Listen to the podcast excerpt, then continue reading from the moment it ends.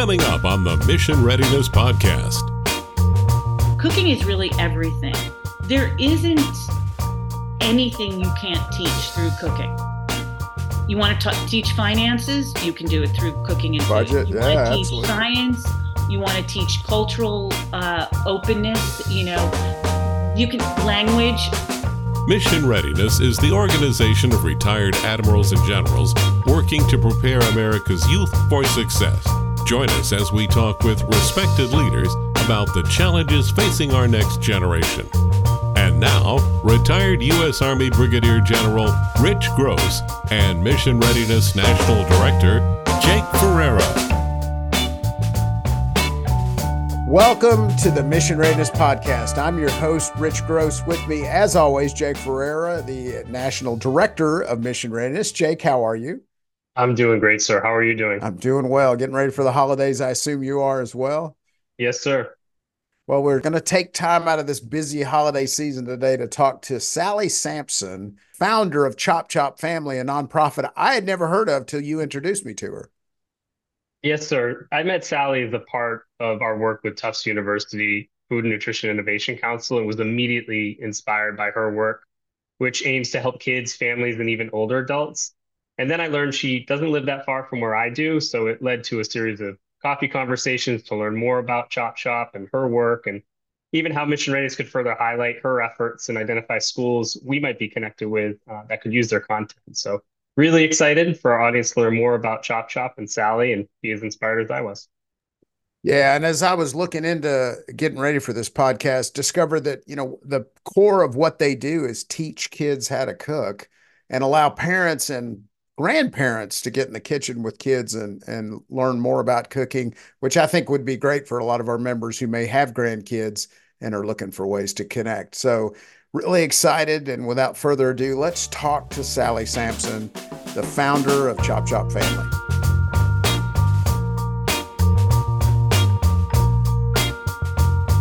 Well, today's podcast guest is Sally Sampson. Sally is an author, publisher, cook, and founder of Chop Chop Family, a nonprofit organization that produces a collection of innovative magazines, cookbooks, cooking curricula, and digital content for children and their adults. Chop Chop Family's mission is to inspire and teach families to cook and eat real food together. So, for our members who have grandkids, this is the perfect podcast. Chop Chop magazine serves as an engaging and exciting tool for teaching kids about food, cooking, nutrition. So, without further ado, we're thrilled to welcome Sally Sampson to the Mission Readiness Podcast. Sally, thanks so much for taking the time to join us today. Thank you for having me. I'm honored. No, it's great. I'm I'm really excited to introduce our listeners uh, who don't know about Chop Chop Family to to that great organization. But before we start there, it really would be great to learn more about you, your background, your experience. Uh, could you please share some some details about your background, your upbringing, and how you built such an amazing career based on a passion for food and cooking? Sure. I am a born and bred New Yorker. I grew up in Manhattan and um, I now live in Nahant, Massachusetts, which is basically like a little island off the North Shore, 3,500 people. So it's about as far as you can get from New York City as possible. One thing that will particularly interest you as a vegetarian is that really how I got into this is that I became a vegetarian when I was 14, just sort of on a um, really like a whim. A friend said, Hey, do you want to become a vegetarian? And I said, Sure. And then after about two weeks, um, she said, oh, I'm not going to do it anymore. And I was like, Okay, I'm done. And then I just found I didn't want to eat meat anymore. And my mother said, like in a very nice way, well, you're on your own. You better learn how to cook. And, you know, in those days, um, vegetarianism wasn't really a thing. There weren't vegetarian restaurants. There really weren't vegetarian cookbooks. I mean, maybe the Moosewood cookbook by the time I was in college, but it was really my mother who said, learn how to cook. And I found that I loved it and that, you know, it, it really was like therapy and being creative and sort of satisfied a million different things. And I really got into cooking after that and continued. I had a little takeout shop when I was in my 20s and 30s and have started writing cookbooks. And I, I think it's like the greatest career ever. I don't think I could do anything that would be as much fun and as satisfying. Well, that's kind of amazing how, you know, actually out of necessity was born this entire program and uh, all the, you know, the cookbooks and the everything you've built out of Chop Chop. That's that's very cool. And I actually have the Moosewood cookbook. You do? Had, oh gosh, I've had it for 30 years. Yeah, absolutely. Uh, well, your magazine, which we talked about a little bit, is really impressive. That you know, simple recipes, fresh ingredients, and you and you make the cooking process fun for kids, which is not an easy thing to do. Could you please explain how you and your team go about the process of creating content for each issue? So, um, basically, myself and the editor, we just actually did this. We sit down together so the magazine is published quarterly with the seasons. So we start out with a theme, for instance. So we just published winter, just printed. We just shot the photos for spring. And now we're working on the content for summer. So summer is generally speaking going to be no cooking, right? Or very little turning on the heat. So that we sort of start there and we say, all right, we're going to focus on one particular ingredient and one particular theme. That's just how we work. So for summer, um, oh my God, I'm blocking on what we just did. But so for instance, let's say we say, all right, we're going to focus on tomatoes. And then we say, all right, we want a a tomato salad. We want a tomato, you know, we just sort of start almost riffing on whatever that thing is. And then there's always a theme. And so the theme could be let's go back to, to the holiday one, which just came out. It's edible gifts. So we just start there and start filling in. But we also have financial literacy in the magazine. So it's, you know, go to the grocery store, you have $10. Um, what can you buy in order to make this recipe? Or which is more expensive? We also have, we focus, our whole thing is what are all the doors into cooking? So maybe you're a child who's really into science and you don't care about cooking. So what we're going to do is we're going to teach you about what is emulsification. And then maybe you say, "Oh, that's super interesting." So now you want to make the salad dressing or cultural literacy or sort of almost anything you can think of. Like we look at every recipe and say, "What can you learn by making this recipe?" Does that make sense? No, it does. And it, you know, it's funny that reminds me. I just watched a show on Apple Plus, a, a series called Lessons in Chemistry. Oh my God, I loved it. Did right? Yes. It, yes. Fantastic. It's a and it's about for our listeners, it's about a, a woman in the 50s who's a chemistry expert or chemist, but because it's male dominated society, she can't get a job as a chemist. So she ends up on TV teaching cooking and she uses exactly what you talked about. She talks about the chemistry behind cook it's a great series. We are it's off so track. great. yes we are a bit off track but let's get back on chop chop magazine. So I, i'm guessing you you you have to have an opportunity to work with a lot of kids and uh, i'm curious about what you've heard from them about the barriers and challenges they experience when it comes to you know selecting food cooking eating healthy etc so sadly it's generally the parents that are the barrier. Because what we find is that kids, you know, they want to experiment and they want to try new things. And it's more likely a parent that's stopping them. Um, so, my first, it was one of the first issues. We um, were doing a recipe with tofu, and one of the models in the in the magazine was the son of a friend of mine. And he said to me, Sally, I hate tofu. Do I have to make this? And I said, just make it. You don't have to eat it. You can make a face. Like, we don't have the kids fake it. If they don't like it, that's fine. So he's like, okay, that's fine. I can do this. And so I left the room. I think I got a phone call. I left the room and I came back into the room. Theo had not only made the tofu, he, I'm not exaggerating, he was basically licking the plate. I said, Theo, what happened? Like, you told me you didn't like tofu. And he said, Well, I'd never tried it before. And he said, I love sesame seeds. And there were sesame seeds on the tofu. And so, what we really learned from that was that if you pair something that a kid isn't inclined to eat with something that the kid loves, it sort of creates this dilemma for the child, but makes them want to eat it. So that's a technique we use now with picky eaters. But we really have found almost no resistance from kids in terms of trying things. Yeah, it's funny. That's that was my experience. There were so many foods I thought I didn't like and and couldn't remember ever trying them and then as an adult, you know, ended up loving them and and eat them today. Well, yeah. I've uh, besides barriers, though, I, I, have to think there've been some uh, inspiring moments, like the one you just shared, right? Uh, when kids learn to cook something new for themselves. Any any stories that stand out?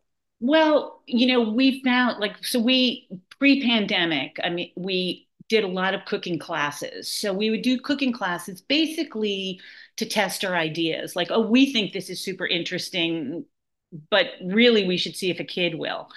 And so what we found was kids who you know as i said were super open. Like we did this we have this product called the eatable alphabet which is a deck of cards. And it was a is for avocado b is for blueberries that sort of thing and f is for fish. And we were people said to us oh don't do fish don't do fish. The kids are going to be grossed out. We did anchovies sardines and tuna. The kids tasted them all these were two to five year olds. The mothers were like backing off, like, oh, no, no, no, no, no, no. We, you know, the kids had no issue. And so that is really what's inspiring is the kids don't have these preconceived notions about I mean, yes, sometimes they do. Like, I don't like tofu. But for the most part, they don't say, oh, fish is smelly. They're curious. And then once they make something, 99% of the time, they want to try it and they want their parent to try it. So we usually with classes, we had the kids make enough so they could take some home. And because it's sort of like the artwork your kids make, they want to put it on the fridge, right? They want to show off what they did. So really that is inspiring. And also we've done classes where we did a series of classes as classes at Harvard School of Science and Engineering and there were kids who came in, it was a food and science course. And there were kids who came in, or cooking and science, kids who loved cooking, had no interest in science, kids who loved science, no interest in cooking. And when they saw that they were related back to lessons in chemistry, we found kids who had no interest in science now interested, kids, kids who were not interested in cooking now interested. So it's fun, you know? So we, there's just sort of fun and exciting experimentation on the kids' part. No, that's incredible. It just it just makes me think that you could make chemistry and some of the other science classes in middle school so much more interesting if it were cooking first, you know, something exactly. That, yeah, something more relatable to to kids. And that is the thing about cooking. I mean, I'm not kidding when I say this, but sort of kidding. Cooking is really everything. There isn't anything you can't teach through cooking. You want to teach finances, you can do it through cooking and budget. You yeah, want to teach absolutely. science, you want to teach cultural uh, openness. You know, you can language. We Chop Chop also comes in out in Spanish. And so we have a lot of teachers who use it in their Spanish classes, again, because it's relatable. No, it makes sense. And and it raises my next question for you is how have you seen schools incorporate Chop Chop into their curriculum? So we've seen it in sort of every class.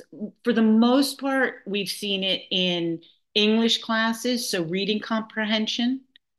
You know, you can ask a lot of questions just based on that and math. Those are the two biggest because you take a recipe, so have it quarter it, double it, you know, that kind of thing. Fractions. Oh, fractions. Yeah. Exactly. Sally, we've talked about financial literacy a number of times, kids learning fraction, learning math. Is Chop Chop Family doing anything specifically in this area? We are. We started out with a column in the magazine on financial literacy, and then we really felt like this is more than a column. This is more than teaching kids to go to the grocery store and to compare sizes. Financial literacy is really important. And um, it is as important, if not more important, than nutritional literacy. So we launched a magazine called Benjamin. And what we do with that magazine is similarly to Chop Chop, we sort of come at it from every direction. So, uh, what is compound interest? Why should you save money? Um, and lots of really fun things. Like we did in in Chop Chop, we do a page on what's different. So on one side of the page, we'll show a bunch of things, and then we make changes, and we show it on the other side. We did this with um, in Benjamin with paper money, so it's gorgeous and it teaches kids. I mean, you might be somebody who's not interested in paper money, but you look at it and it's art and so you start getting interested in that way. But I think it's really critical for children to start at a very young age to understand money, to have conversations about money, and particularly to save money. Because, particularly if you look at compound interest, the earlier you start, the more that money is going to grow. So, I started giving my kids an allowance when they were in preschool. Their preschool happened to be right next door to a bank. Um, I gave them $6 a month. They got to keep $2 to buy whatever they wanted. $2 went into a savings account and $2 went into a charity account, which again, the idea of being charitable, as soon as you, if you can start that young, that also just stays with them. So, yes, we are trying to do something. No, that sounds amazing. And I assume the, the name Benjamin comes from Benjamin Franklin, who was known for thrift. It does come from Benjamin Franklin, but also my son's name is Benjamin. So there's oh, a little fun. well, as you know, Sally at Mission Readiness, you know, our efforts are to focus on ensuring kids stay in school, stay fit, stay healthy, stay out of trouble. Sounds like there could be some real synergy with what we do and what you all do. How could the members of Mission Readiness help you and your team at Chop Chop Family? Well, we are a nonprofit and we sort of operate differently than most nonprofits. So I kid around and I say we're a nonprofit that doesn't behave like a nonprofit. We're a magazine that doesn't behave like a magazine. So 90% of our business is in bulk sales. So an organization purchases magazines and then they mm. distribute it. So for the most part, the beneficiary isn't working with us. So for mission readiness, you know, it would be great if they distributed the magazine into schools. We also do subscriptions, but that's a very small part. You know, like you could get it for your grandchildren or your children, you can get a subscription. But for most of our business is a big organization distributing it to either people who they consider to be at risk, in need, you know, anything, anybody who could benefit by getting the magazine. No, it makes sense. So it sounds to me like our members who might be involved with their local school districts, involved with youth programs, uh, junior ROTC, lots of other yeah. venues like that, there might be an opportunity to reach out to you all and, and get some of those magazines and, and distribute them to, to families and kids. That would be great. And we also do have curriculum. So ah. if somebody wants to use it in a school, we have curriculum that shows you how you can use it in literally any subject. Okay. No, that's great. Good to know. Thank you. Well, where do our listeners go to learn more about Chop Chop Family and and and look at your magazines and cookbooks? Um, www.chopchopfamily.org. All right, www. All lowercase. Yep chopchopfamily.org. Well, Sally, we always ask our guests the same final question. What books have you been reading lately that you might recommend to your listener, our listeners? And also, given your background, I'd love some cookbook recommendations if you have any. Um, well, so I'm now reading um, Demon Copperhead, which I am loving. it has nothing to do with food. Um, it's a really wonderful, rich story, and I'm a little obsessed with um, Abraham Verghese. Have you read any of his books? No. They're huge, multi generation books, usually medical ish. Um, I had read the first book is called The Covenant of Water. Okay. I believe that's what it's called. And um, it's the when I picked it up, I thought, oh, this is not the kind of book I like to read.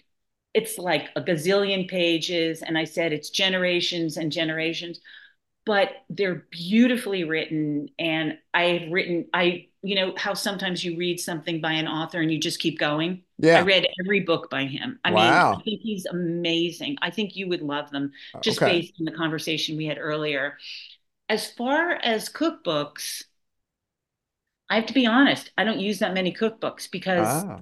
I myself have written 30 and i tend to be um, working on recipe development. Um, I'm sure that there, I am a fan of Mollie Katzen, who yeah.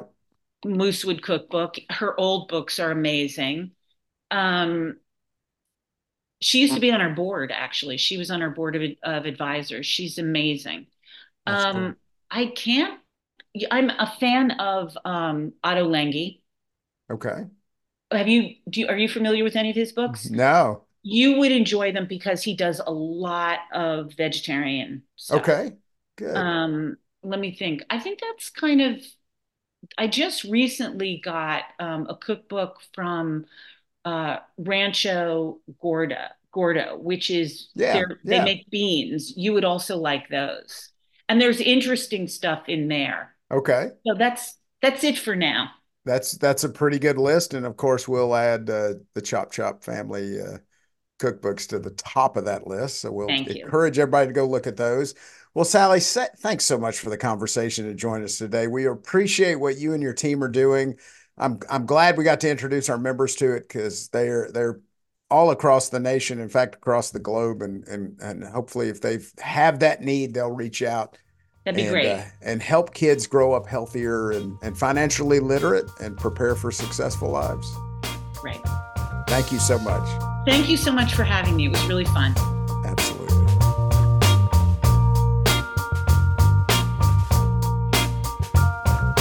Well, Jake, I really enjoyed that conversation with Sally. What a fascinating person, and, and just neat to hear what she's doing to help parents and grandparents engage with kids in the kitchen and, and learn to cook. Yes, sir. You know, this podcast has been a, a cool platform to have interactive and fun conversations with leaders of all kinds of backgrounds and experiences. And I really enjoyed the discussion as well. And it reminded me of similar conversations we've had with Fred Espinoza. He was the nutrition services director at San Diego Unified School District, and Chef Dan Giusti at, at Brigade. These are leaders who are on the front lines of engaging kids and helping them not just eat well, but be a part of the process and conversation around healthy food.